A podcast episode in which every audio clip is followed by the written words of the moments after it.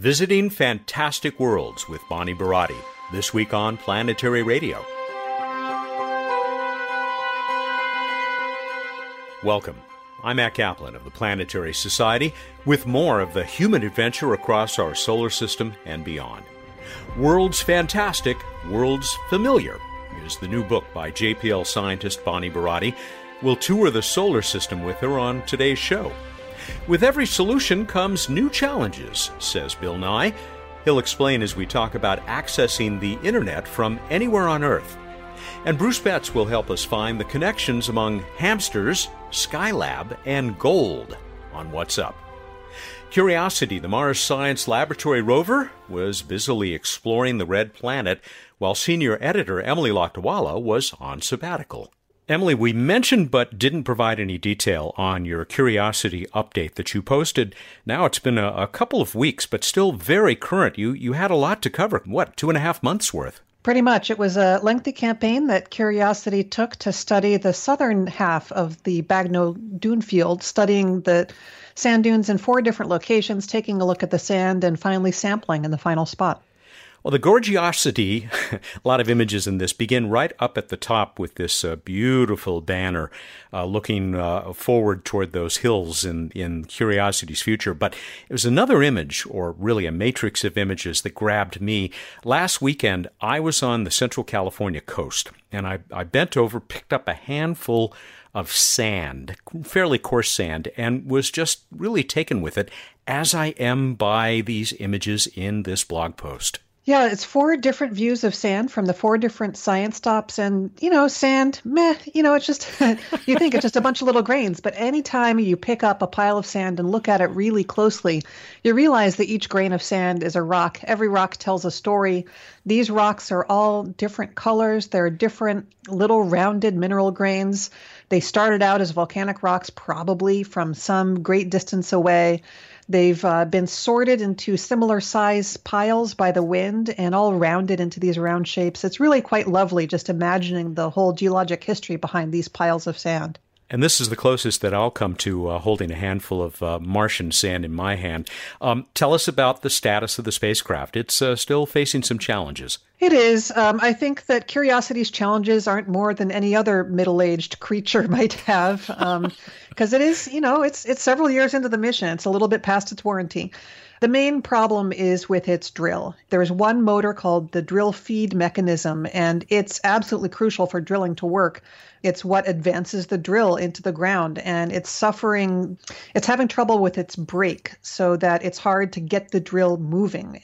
They've been troubleshooting it for a long time. The problem is intermittent. They think that maybe there's a little grain of some material, maybe a chipped tooth from a gear or something, is floating around inside the mechanism, occasionally making it hard for the brake to be released, and other times not. They're just having a tough time troubleshooting it because it's so intermittent, and that's prevented them from doing much in the way of sampling activities for quite a while. But the views are great, and Curiosity has lots of other instruments that are keeping busy. And there is so much more to this post about where Curiosity has been and the work it's doing, but just tell us where it's headed. Well, now that it's finished this examination of the southern Bagnold dune field, it's got about a kilometer of driving, of which it's already done a few hundred meters, to finally get to Vera Rubin Ridge. And that's the name that the mission has adopted to call what they've been calling Hematite Ridge since the beginning of the mission. It's a low standing but still ridge slightly above the regional topography. And from orbit, there's signs of hematite, which is a mineral that forms in liquid water. And so they're expecting to find some interesting geologic history at that site once they finally pull up to it. I bet they will. Thank you, Emily. It's all from an April 25 post from Emily at planetary.org. Read it and look at the pretty pictures. It's great. Talk to you next week. Look forward to it, Matt. She's our senior editor for the Planetary Society, Emily Lakdawalla. Bill Nye is the CEO of the Planetary Society, as well as being the science guy. Bill, you were just telling me that you have a vision for the internet. A vision for the world, Matt. 3 things we want for everybody on Earth. We want clean water, renewably produced, reliable electricity, and access to the internet. Now, providing access to the internet, or whatever the future of electronic worldwide information is called, the CoNet. Anyway, we want everybody in the world to have that. And in order to do it, we're not going to be able to run landlines copper wires from the shores of Africa all the way to middle of Africa, for example. So instead, we'll probably provide the internet with orbiting satellites. And in order to make it practical, you have to have a short range. You can't use geosynchronous satellites. There's a second at the speed of light, and then there's electronics on the satellite to process it and get it back down. It's just not the way we use the internet. So instead, we're going to have a constellation, as it's called, of relatively low-altitude satellites. And what is SpaceX talking about? 400 to 4,000 of them? 4,000-something little birds. If you like to worry about space debris, this is a great one. I mean, so if we had two or three companies each putting up 4,000 satellites, you're going to have a lot of debris. But it'd be okay, I guess, as long as we have a means to deorbit them. But this space debris thing, Matt, this is a big deal. And people say, we need a paradigm shift. We need a disruptive, out-of-the-box thinking. We need game-changer technology, which may all be true. But we don't have that right now, and we want to provide internet to everyone in the world. So this problem's really got to be solved. In other words, I don't want to solve one problem and create another. I don't want to get access to the internet for everybody without having a means to deorbit these satellites. Well, Bill, if you had more brains working on it around the world, then maybe they'd come up with a way to deorbit the satellite. And you may be right. You may be right. But we got to figure out this deorbiting thing. And so the first thing, I think, Matt, is to have international treaties that require spacecraft to be able to drag themselves down or retro-rocket their way down. If they were drag brought down, perhaps we could use something akin to the solar sail, like Light Sail 1 or 2. Planetary Society is the future, Matt. The fiendish plot of the Planetary Society to become the essential player in low Earth orbit. Just kidding. Thank you. Sort of. Thanks, Matt. Thank you very much. He is Bill Nye, the science guy, you know, the CEO of the Planetary Society. Up next, a great planetary scientist, Bonnie Buratti of JPL. She's got a new book out.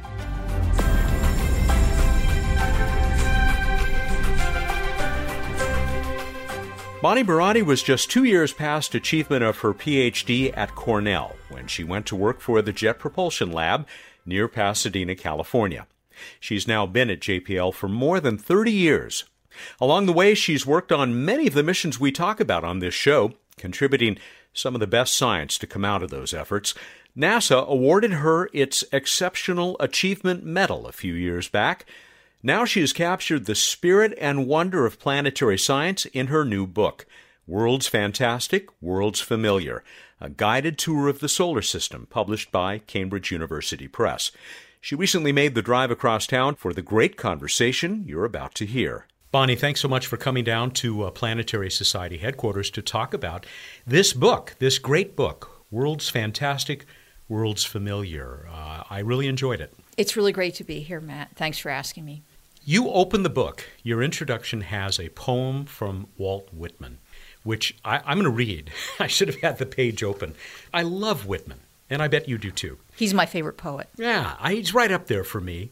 When I heard the learned astronomer, when the proofs, the figures were ranged in columns before me, when I was shown the charts and the diagrams to add, divide, and measure them, when I, sitting, heard the astronomer, where he lectured with much applause in the lecture room, how soon, unaccountable, I became tired and sick, till rising and gliding out, I'd wandered off by myself in the mystical, moist night air, and from time to time looked up in perfect silence at the stars. We both love Walt, but he was dead wrong, right? Completely wrong. In fact, I would present the counter-argument to that poem, and that is William Herschel. Somebody asked him, why do you do astronomy? And, you know, we get that a lot today, us astronomers, you know, well, isn't it kind of useless? Herschel just said, I don't understand how anyone can look up at the beauty and wonder of the night sky and not want to be an astronomer. I love that quote. It's just, there's a beauty to science and math that I think just surpasses the numbers. And if you can get there, it's an experience like poetry or art. And yet, I always make the comparison to going to an art museum and knowing something about French Impressionism, that it helps you to go even deeper with the amazing beauty, the genius that you see on the walls. And there's a parallel to astronomy, isn't there? the more you know, the more you're impressed. But I think that even a person who's not a scientist can get a flavor of that wonder just by finding out about the discoveries that we've made. And, you know, what NASA has done is really the heritage of the American people. They have supported it.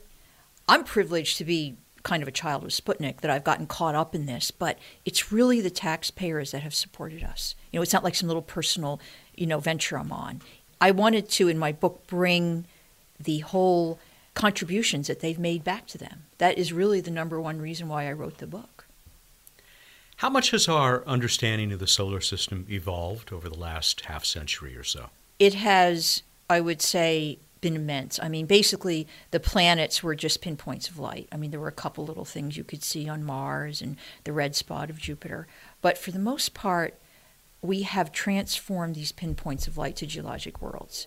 And not only geologic worlds, but worlds that are, as I call them, worlds familiar, worlds that have geologic formations and processes that are like those on Earth.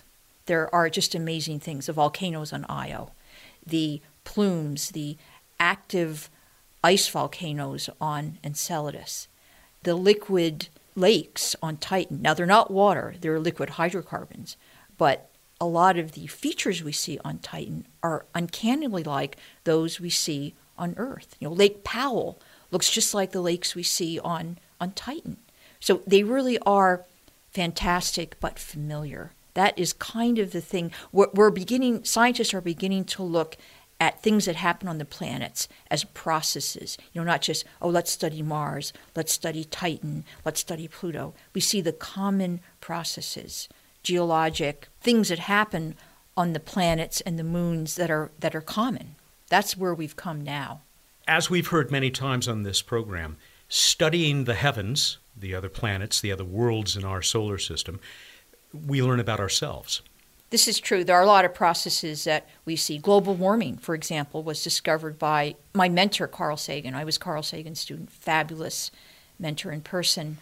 It was discovered. He was the one that first pointed out that the oven-like, plus oven-like temperatures on Venus are caused by the greenhouse effect. We also see some of that on Titan. I really think it's not the similarities we see, the processes, the similarities between the Earth and the planets. That is one reason why we study the planets. But I think the main reason is because discovery leads us forward. We never know when the next where and when the next discovery is going to be made. I mean, a nation that leads in science, that leads in space is going to lead in science, and it's just going to lead in general. I mean, I would make the argument that the technological revolution of the last 20, 30 years came out of the space program. The miniaturization of electronics, the robotics, a lot of what we're seeing now in technology came directly out of the space program. Certainly a very large slice of it, yeah.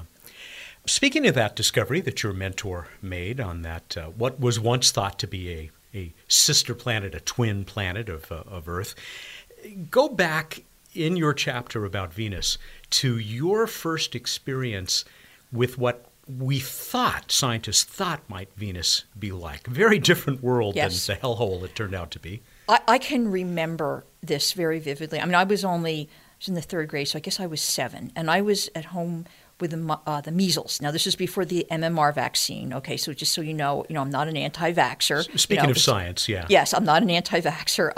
The vaccine just didn't exist back then. Yeah. And so I know what anti-science can do because one of my classmates died with measles. Oh. Okay, so, but I had the measles. Fortunately, I recovered, but I was in my room. I got this book that my parents bought with me. It was by Dot and Cy Barlow called A Child's Book of the Stars. And I just remember, you know, the first page had this caveman looking up at the stars. Again, that wonder of the heavens. You know, even back then, you know, in our earliest, the dawn of history, we were wondering what it's all about, you know, and looking up in wonder at the sky, at the heavens. But on about page 3 or 4, we just went through the planets. There was this picture, an artist's conception of Venus, and it showed a jungle. It showed a wet tropical jungle. And I looked at that and said, there are worlds so much outside my little bedroom. You know, my bedroom just expanded into this planetary system. Mm-hmm. This little 8-year-old girl there reading this book. And of course, it's also interesting that I read that when I wasn't in school, although I had a wonderful school, I don't want to put it down, near Bethlehem, Pennsylvania. My world expanded when I saw that picture, and that kind of had me hooked pretty much for life to space sciences. So you've loved this stuff long enough, and actually the work you've done over your professional career has put you in enough situations that in a lot of chapters in this book, the story becomes pretty personal. And because of that, I want to jump forward to kind of the middle of the book. And the story that you tell about Enceladus, that moon of Saturn, because I think telling that story is not just... in part, it tells us not just how planetary science works, but all of science. Tell this story that, you know, started for you, anyway, on an evening in January of 2005. Yes, I remember that also pretty vividly. I was sitting in my office. It was a Friday afternoon. It was about 6 o'clock, and, of course, it was dark out, and I was just kind of dreaming about what I was going to do for the weekend and everything, and which was probably work. You know, things were pretty busy back then because we had just gotten into orbit, and we had a lot of data to reduce. And I was jolted by this phone call, and Trina Ray was on the other end of the line. She said, "Bonnie, you know, we have this picture of Enceladus, and we think there's a plume. Can I send it over to you and have a look at it?" So she sent it by email, and I looked at it, and sure enough, there it really looked like some kind of a atmosphere or plume off the side of Enceladus. Now, scientists had been talking about plumes on Enceladus for some time. This wasn't new because Enceladus looked like it was coated in snow. It's kind of a winter wonderland. It is as bright as newly fallen snow. It reflects nearly all the solar radiation that comes on it. So we were pretty certain that there had to be some active geology. Fresh means active in planetary science. So seeing this plume was quite a revelation, but not unsurprising. So I immediately, you know, got to work, and I called some members of the imaging team. I didn't know it at the time, but there was a disagreement on the imaging team about whether there really was a plume on Enceladus, whether there really was active. And, you know, one of the points I make in my book is this is what drives science. Disagreement drives science. You have to disagree. You have to go out on a limb and say something provocative so scientists will challenge you, so scientists will look at data, not only that would support you, but could refute you. So that's kind of what was happening there. It had already started with the imaging team. And you had some pretty strong disagreements. Yeah, we did. We really did. The first kind of, I would say, solid clue, Michelle Daugherty, who is the principal investigator of the magnetometer on Cassini, had seen this draping of what looked like an atmosphere of Enceladus around the magnetic field. The magnetic field just seemed to kind of drape around Enceladus. And she had a hunch that there was, you know, maybe not a plume, but an atmosphere. There was something there, you know, because otherwise it wouldn't drape around what is a solid surface. She argued and had the support of the group I was leading that was planning the satellite observations to swoop down much closer. You know, most of these flybys are about 1,000 kilometers, but we made the argument to swoop down just to a few hundred kilometers. And Bob Mitchell, who was the project manager at that time, approved it. And we went down low, and that was when we found the smoking gun. Yeah. We basically found this boiling cauldron, John Spencer and his team, with the infrared spectrometer, found a boiling cauldron at the south pole of Enceladus, where it should be the coldest part of Enceladus. It was actually very warm. In fact, we know now that the temperature there is very close to the melting point of ice, enabling liquid water to come up.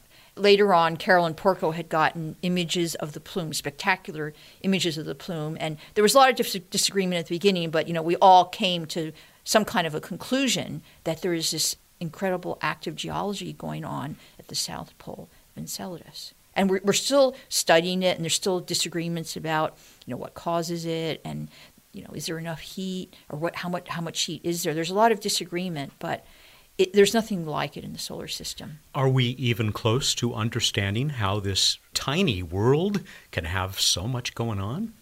There's a pretty good understanding. It has to have a source of energy. It seems to be mainly tidal. There's a tidal pool between Saturn, Dione, which is another moon, and Enceladus, such that it kind of, you know, squishes. It's just like the tides on the Earth, you have a bulge of water that's traveling around the Earth. Well, solid bodies also have the bulge. So that bulge just flexes back and forth, and it dissipates heat when that happens. There also seems to be possibly some radionuclides, that is some radioactive elements in Enceladus, because it's fairly high density. It has a density close to 2 grams per cubic centimeter, where water is just one. Mm-hmm. Water ice is just like roughly 1 gram per cc. So it looks like there's maybe some radioactive materials in there. Something dense down at the core. Exactly, that's heating it up. Yeah. A lot of people have come on this show and say all the time, boy, wouldn't it be nice to have a mission specifically to fly through those plumes and taste them with a little better spectrometers than Cassini carries. But we'll come back to that. Do you see similarities between the discovery of those plumes on Enceladus and the discovery of, really much hotter eruptions on Jupiter's moon Io? There is a lot of similarities between these two discoveries. One of the similarities is that there was superb scientific thinking predicting these discoveries. In the case of Enceladus, it was mainly astronomical observations. We saw that it was very bright. Voyager saw that it was very bright. There was this E-ring, this tenuous ring around Saturn, a torus at the orbit of Enceladus. It seemed to be something coming out of Enceladus. So all these little pieces put together. With Io, this also happened.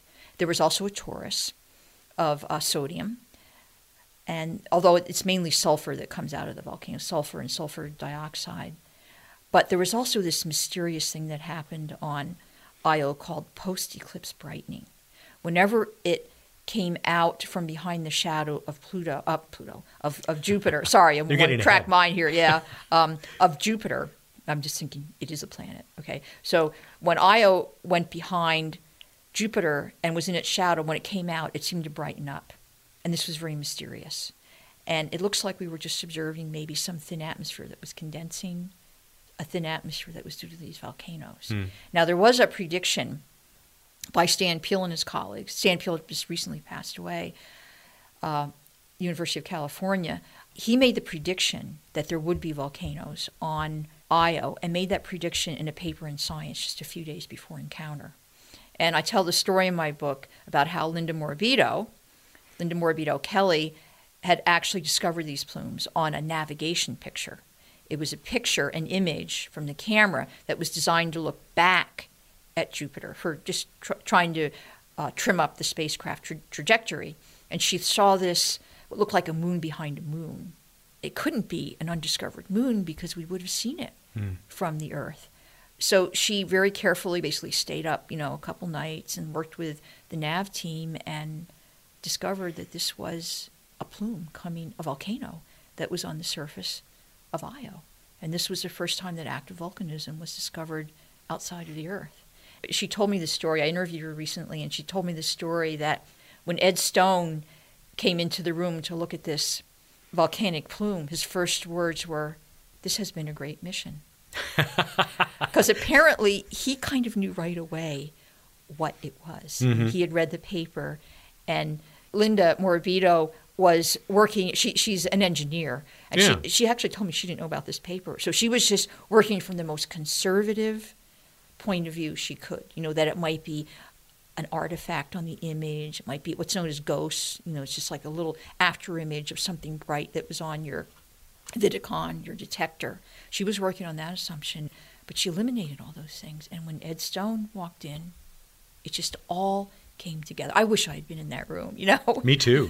I, as if Ed Stone had to worry about anyone forever believing Voyager was a great mission, even if it hadn't discovered volcanoes on Io.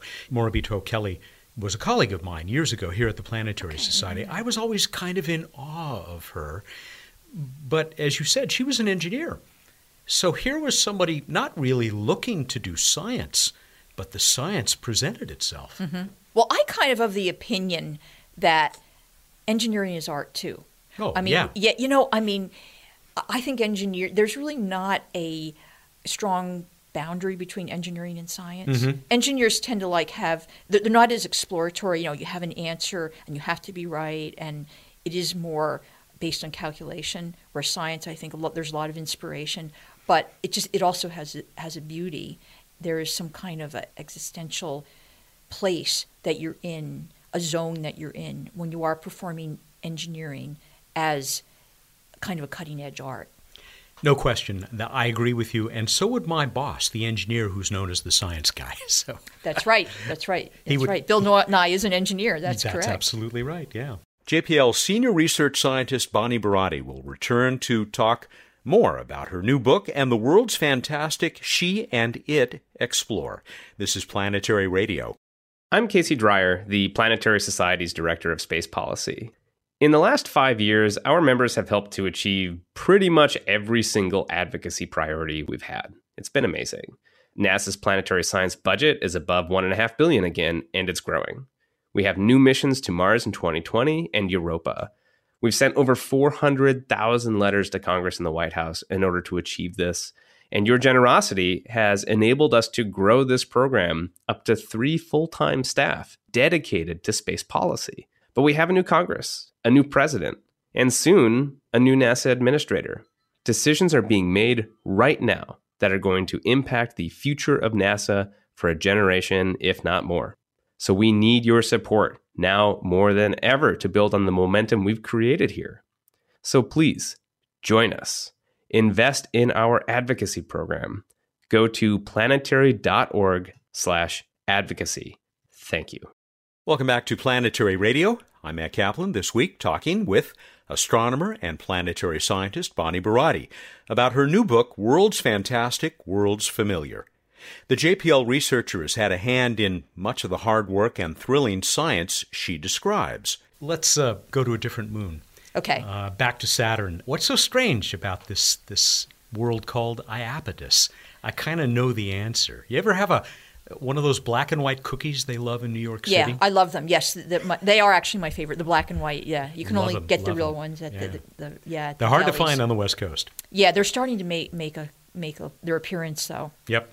Actually, it was Cassini, the man, the one that the Cassini mission was named after, who recognized shortly after he discovered Iapetus that half was black and half was white. Because when it was on one side of Saturn, it was very bright, and then the other side, it basically disappeared. It, just like the moon, it keeps the same face towards Saturn. Tidally locked. It's tidally locked, so that when you are looking at one side, you see the dark side, and then when you're looking at the other, when it's on the other side of Saturn, you see the bright side. And he could see this 400 years ago. That's right. So. Yeah, he realized this very early on. But then he went on, if you go back to the original paper that he wrote, he goes on to make some wild speculations. So but he was right about this. So one side, what we call the leading side, that is the kind of the ram direction, like if you think of a car kind of going against, kind of collecting bugs. Okay, that's the ram direction. So Iapetus is going around Saturn, and the direction of motion, that is the hemisphere that's like very, very dark. It's black. So it seemed to astronomers anyway that it was sweeping up some dust somehow. But the theory that was favored by geologists was that it had some kind of eruption on its surface of some dark material, lava that came out, something that came out and darkened the surface. So astronomers and geologists could not agree on this for the longest time. There were models. You make a really good point about that, using this as an example of scientists tend to find phenomena within their own expertise to explain what they see. That's right. That's right. The other example, just to be brief about this, in my book, the origin of life has really changed throughout my professional career. It used to be the primordial soup, you know, the Miller-Urey experiment, where you have a shallow sea and it's zapped by some lightning and amino acids form because it's rich in hydrocarbons, and somehow amino acids, you know, form and then life. That was kind of the model. When I was in graduate school, and later when I was at JPL, it was these thermal vents in the oceans that form primordial life. We're not exactly sure how, but that's where they formed. Well, I was telling my friend Penny Boston, she said, oh no, that's all wrong. Life arose in caves. Well, she's a cave expert. She's a cave person, sure. Yeah, she's a cave expert. So, yeah, you tend to, you know, whatever your area of expertise, that kind of gives the answer to what you're looking for. So geologists like, you know, lava coming out in Iapetus, whereas astronomers like the sweeping up notion of the origin of this dark side of Iapetus. I mean, the dark side is like tar. Didn't you do some of this work that demonstrated just how different the two sides are? Yeah. In fact, that's some work I did with Carl Sagan, Steve Squires, and Joe Verwerka. We published a paper on that showing how the thing that we showed is that it seems to be very darkest at the center of motion, what we call the apex of motion, kind of the nose cone of Iapetus as it's going through this dust coming in. Sort of the leading edge if it had an edge. Yes, exactly. So that was the darkest. And we thought that this was good evidence that it's just sweeping up this material. And the material was hypothesized to come from Phoebe, which is this outer moon, a fairly large outer moon, a dark outer moon of Saturn. And we now believe it's a captured Kuiper Belt object coming from the outer regions. So you haven't read the Expanse novels where they say that Phoebe is actually an alien weapon launched toward Earth billions of years ago. But that's for another show. Yeah. I'm sure Carl Sagan wouldn't like that. But science fiction is fun. Extraordinary claims. Yeah. I do like science fiction. So if it's all in fun, it's okay. It is. Yeah. So the problem was there was really no solid connection to a source of the dust. And the kind of facts all came together when Ann Verbisher, my colleague, had actually, using ground-based instruments, an infrared telescope, SIRTIF, had actually, the Spitzer telescope, along with her colleague and husband, Mike Skresky, had discovered, and Doug Hamilton, discovered a ring, a torus, right at the orbit of Phoebe. Really hard work. It was incredible hard work, incredibly hard work that she did, because it's very faint. She just had to take a lot of images and register them and look at them. And you don't exactly know how dense it's going to be or how broad it's going to be. It was a very nice piece of work, I think, really major. There are other wonderful worlds we could talk about, and you do in the book, that are circling Saturn. I'm thinking of Hyperion, for one, which is the moon that kind of gives me the creeps because it has that wasp nest appearance. But we'll move on. Asteroids and comets. What are we learning from them? Are they telling us something about the origin of the solar system? Well, I think one of the things that I found most amazing was the Rosetta mission, which I've also worked on. Which you're part of. Yeah, I was privileged. Yeah. I mean, it's kind of a sad story because after Claudia Alexander, who was the NASA project scientist, passed away before her time just a couple years ago, I was asked to step in and be the NASA project scientist.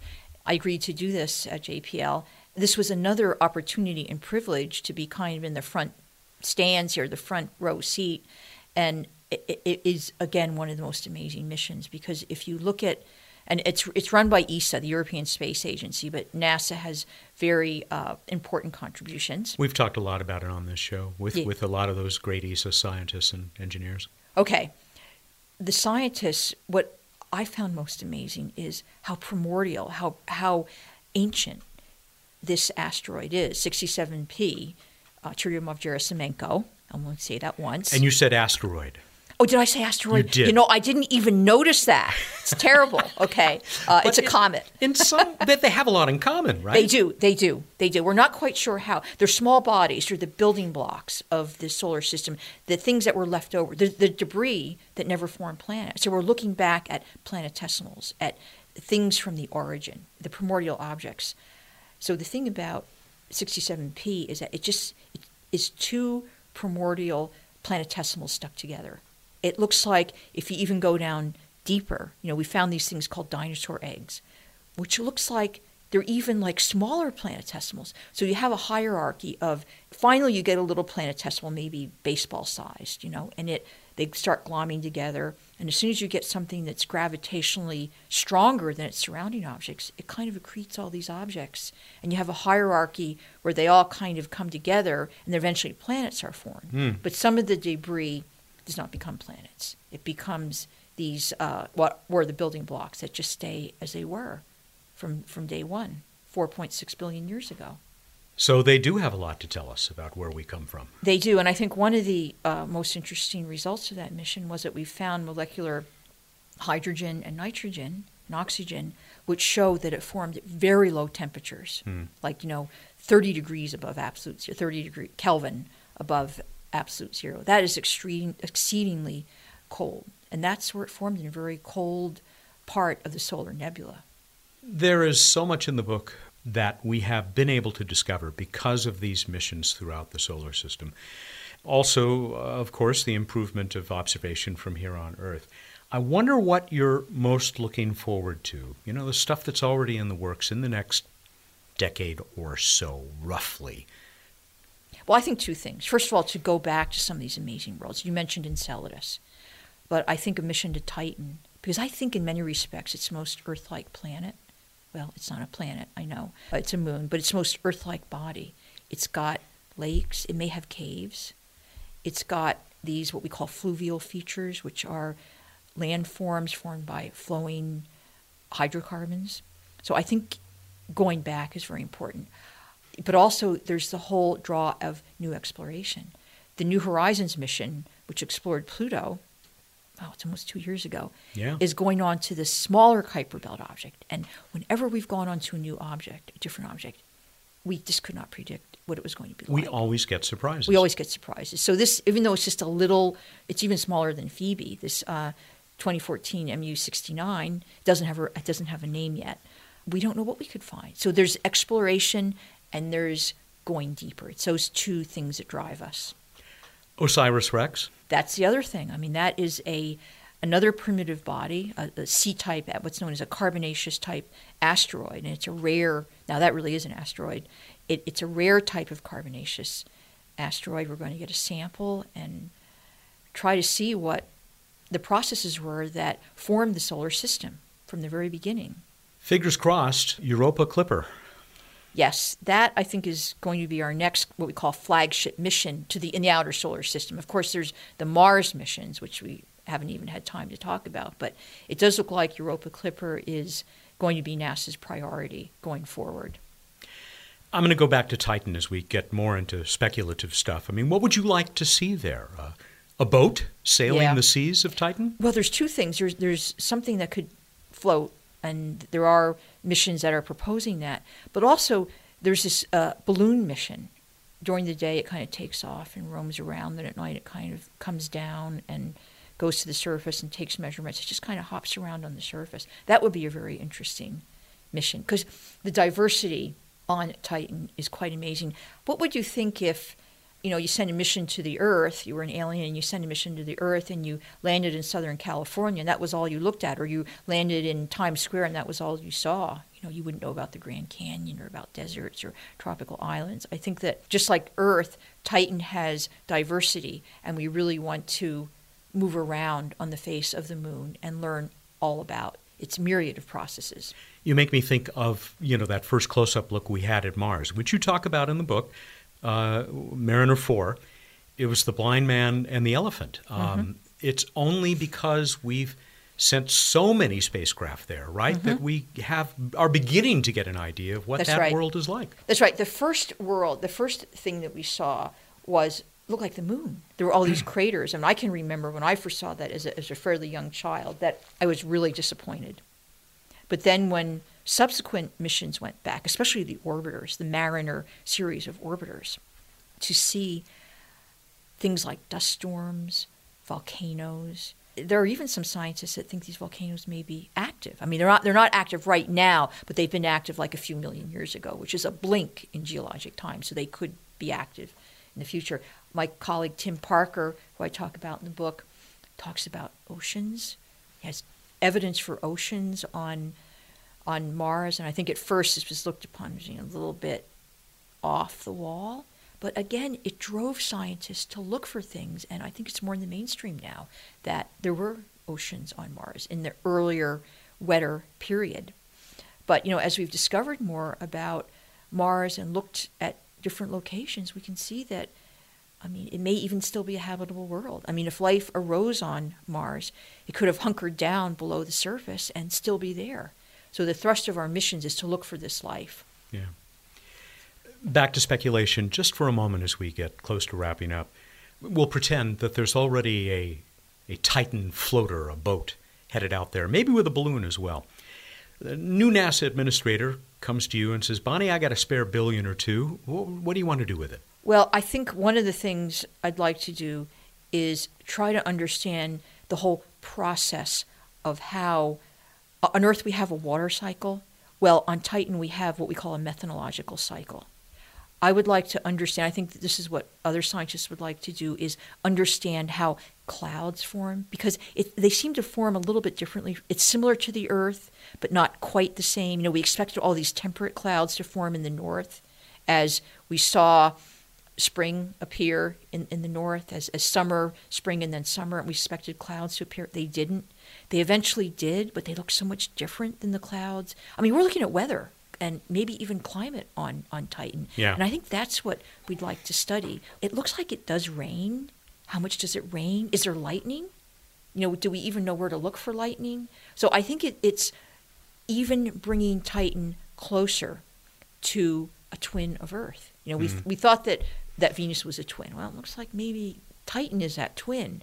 So it's even studying further the types of similarities between Titan and the Earth in more of the details. Titan, for sure, but let's assume that mission is already in the works. Yes. Where else would you want to go? Where else would you like to see a mission? Well, I'd like to go back to Pluto because it is just so dynamical. Well, with an orbiter, maybe? Well, here's my... It'd be hard. And this is where I disagree with another one of my mentors, who's Alan Stern, who's a fabulous leader of the New Horizons mission.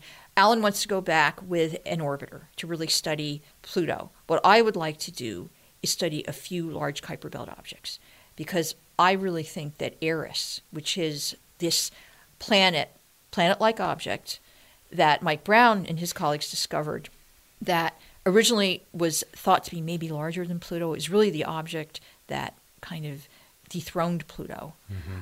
It looks like it's extremely bright, like Enceladus. It's covered with freshly fallen snow of some sort, you know, and that was the first clue that gave us hints of activity on Enceladus. And if you look at the active area of Pluto, which we call Sputnik Planitia, that heart of Pluto, it's as bright as Enceladus. It's like freshly fallen snow. It's active. There are glaciers and frost condensing, maybe even snow. Well, it looks like Eris is just covered. It's a snowfield. I think there's probably activity of some sort on Eris. I don't know what. Could it be all covered with glaciers? Does it have plumes? We just don't know. So I would like to have a mission that maybe does a flyby of Pluto to look at, you know, what's happened in the last 20 years or whatever, as, you know, as soon as we can get out there, and then go on to other Kuiper Belt objects like Eris or other larger Kuiper Belt objects. Because I think that surveying is really important. We looked at how many discoveries Voyager made. It was in survey mode. It looked at many things for the first time. So if we look at many things as we can in the Kuiper Belt for the first time, we're going to get great discoveries. Somewhat similar to what Dawn did, this very reasonable mission that went by two asteroids, Vesta and Ceres, and found another ice volcano on Ceres. And Ceres is a protoplanet. These are planets that somehow started forming, but they kind of fizzled out.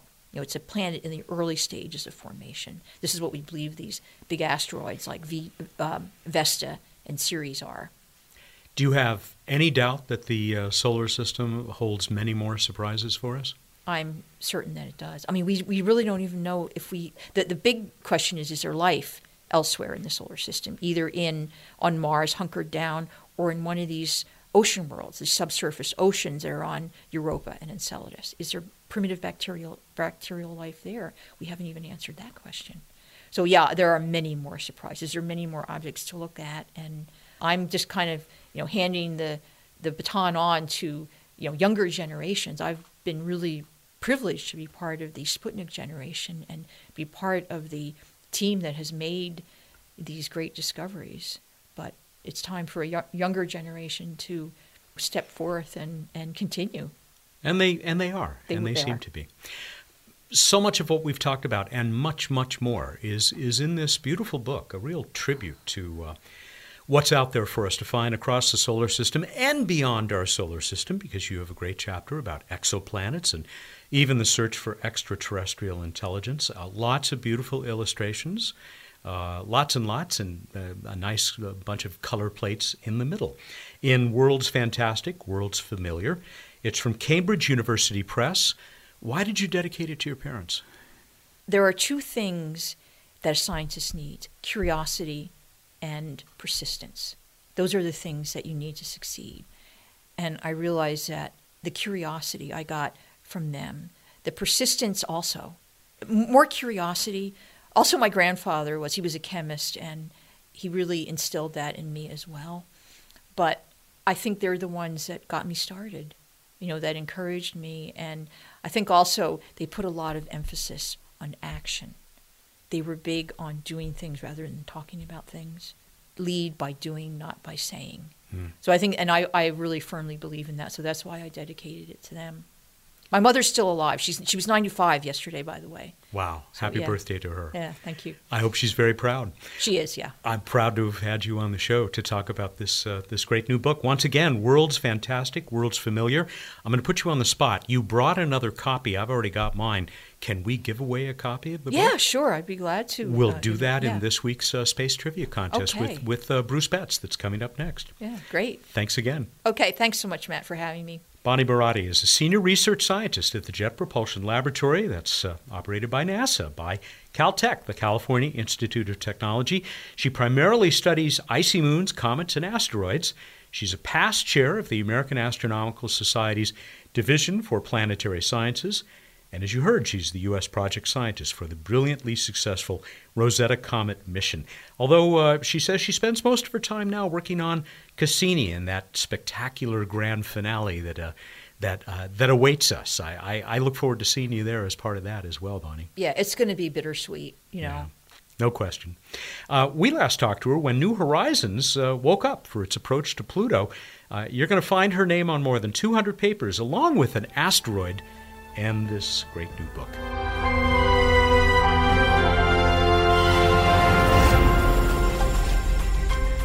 Time for What's Up on Planetary Radio. Bruce Betts is the Director of Science and Technology for the Planetary Society. He's back to tell us about the night sky and more stuff. Welcome. Thank you. I have to tell this story to the audience. I just gave you a little preview. I came to the office this week, hadn't been there in a while, found a box on my desk, opened it up, and inside is a brand spanking new audio cable, really nice audio cable, XLR for you techies. And I thought, I didn't order a cable. and then I find the letter. Apparently, the people at this company, Rapco Horizon, heard my rant to you about how much I hate cables.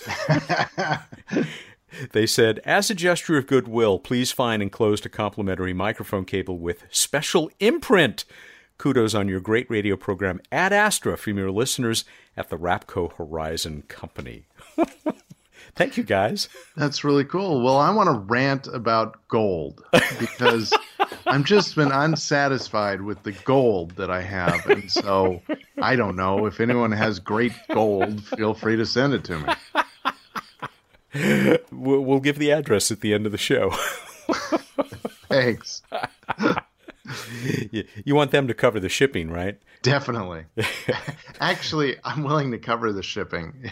How kind. All right. What's up? All right, so I've stopped this. Get down to space. Get up to space. Yes, exactly. What's up this week, Matt? No. Don't try and pull that switcheroo. All right.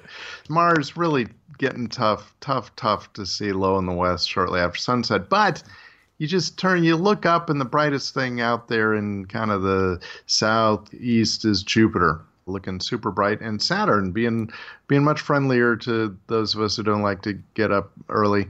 10-11 p.m. over there in the east, looking kind of yellowish, and Venus dominating the east in the pre-dawn sky. Oh, that was short and sweet. Well, I had to make up for your rant about... Anyway, this week in space history, we move on to that. In 1973, Skylab was launched. First U.S. space station. It was fun. Yeah, you know what I loved most about Skylab were the little pads that you could run on. You could run around. Oh, yeah, it was like the little hamster wheel. Exactly. They'd run in circles, and then they'd lose their balance and go flying around. And I always wondered, you know, if they ran enough laps on that, did they start the Skylab spinning the other way? They could get artificial gravity that way. Or if they just brought a herd of hamsters. Okay, you really got me with that one.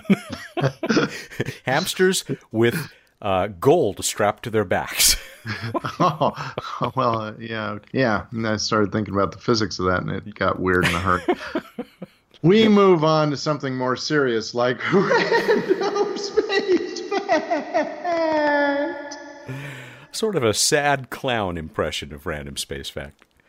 Oh, so the Apollo Lunar Excursion Module, later referred to as just the Lunar Module, was the first manned spacecraft to operate exclusively in the vacuum of space. So it never operated in the Earth's atmosphere, and that's why it got to look all spidery. I never thought of that, but of course that's the case. Well, if you never thought of that, here's the next even more obvious part of it. It was the first and only crewed vehicle to land on a body other than Earth. Yeah. Hopefully not the last. You'd probably thought of that one. I did think of that one. We move on to the trivia contest. What letter is used to classify the most powerful class of solar flares as observed from near Earth in X-rays? Just to be clear. How'd we do, Matt? This challenged people. It depressed the number of entries slightly, but everybody who wrote in got it right. I'm delighted that Connie Shee of Knoxville, Tennessee, was chosen by Random.org. She says the letter X is used to classify the most powerful class of solar flares. That is correct. They put numbers after it if they want to say it's even more powerful, X1, X2, etc. In fact, we got a note from Gabe Eggers, and in addition to some other people, who said the most powerful solar flare measured with modern methods was 2003. It was an X28, and that was because that's as far as the sensors could read up. Wow. Wasn't that also a car in the 70s? The X28? Yeah. Yeah, it was a coupe. Right. Connie, you are our winner, and you're getting that Planetary Radio t-shirt and a 200-point itelescope.net account. She says, "Hi, Matt. I just discovered Planetary Radio on Stitcher and have been listening to all the back episodes." She's one of those. As a lifelong astronomy geek, I feel like I'm a kid in the astronomy candy store. Thank you for such a wonderfully informative podcast. So now we're a candy store as well. Nice. We did get some other interesting entries. We got a haiku from Samantha Glick in Minneapolis. Magnetic field lines snap to make powerful flares. X-class are biggest. Regular entrant Norman Kassoon, you've heard from him before. He said that, as far as we know, the most powerful flare ever. Do you know about this one? 1859. Yes. Yeah. I remember hearing that this, fried a bunch of telegraph wires. Yeah, I mean, presumably it was the coronal mass ejection associated with it that hit Earth and really messed up electronics. Fortunately for them, there weren't a lot back then. Yeah, that's right, unless you count, telegraph code keys. Finally, this, if you think that people haven't actually suffered from these, well, then you don't know Randy DePasquale of Marlton, New Jersey. He says, "I will remember this answer forever because I attended the Antares Orb 3 launch NASA social event, but the launch was delayed due to an incoming X-class flare, and I was unable to stay long enough to see the launch." And then he adds, "shakes an angry fist toward the sun." Curse you, sun. Yeah, really. I think the sun shrugged him off. That's it. We're ready to go on to another contest. By the way, did I hear that our winner's from Knoxville, Tennessee? Is that near Fort Knox? Is there still gold there? Yeah, we'll see if she can. If she isn't a cow, maybe she can check some out for you. Sorry, a little obsessed. All right. Back to the moon, back to the Apollo Lunar Excursion Module. With legs deployed, how tall was the Apollo Lunar Excursion Module? That's the ascent stage and the descent stage, just to be clear, together, legs deployed. Go to planetary.org/radio contest. Great question. And I've always thought of it as LEM, you know. I like having the E the LEM in there. You've got until the 17th. That'd be Wednesday, May 17th at 8 a.m. Pacific time to get us the answer to this one. You will, if you're chosen and you got it right, you will receive a Planetary Radio T-shirt, Natch, a 200-point itelescope.net account worth $200 American, worldwide network of nonprofit telescopes, our worldwide nonprofit network of telescopes. And as we were just saying at the end of the conversation with Bonnie Buratti, her new book, Worlds Fantastic, Worlds Familiar. I have your copy right in my hand. We will ship that out to you as well. All right, everybody, go out there, look up the night sky, and think about what 6 colors you would use for your personally designed Rubik's Cube. Thank you, and good night. Well, I'd start with infrared and ultraviolet and go on from there. Whoa, dude. He's Bruce Betts, the Director of Science and Technology for the Planetary Society, and he just completed his class at CSU Dominguez Hills. You're all done, right? Congrats. I am. I'm all done, but every one of the classes is archived at Planet. You can find them at planetary.org/BettsClass, B-E-T-T-S class. Check it out. Great intro to astronomy. He joins us every week here for What's Up. Planetary Radio is produced by the Planetary Society in Pasadena, California, and is made possible by its fantastic members. Daniel Gunn is our associate producer. Josh Doyle composed our theme, which was arranged and performed by Peter Schlosser. I'm Matt Kaplan. Clear skies.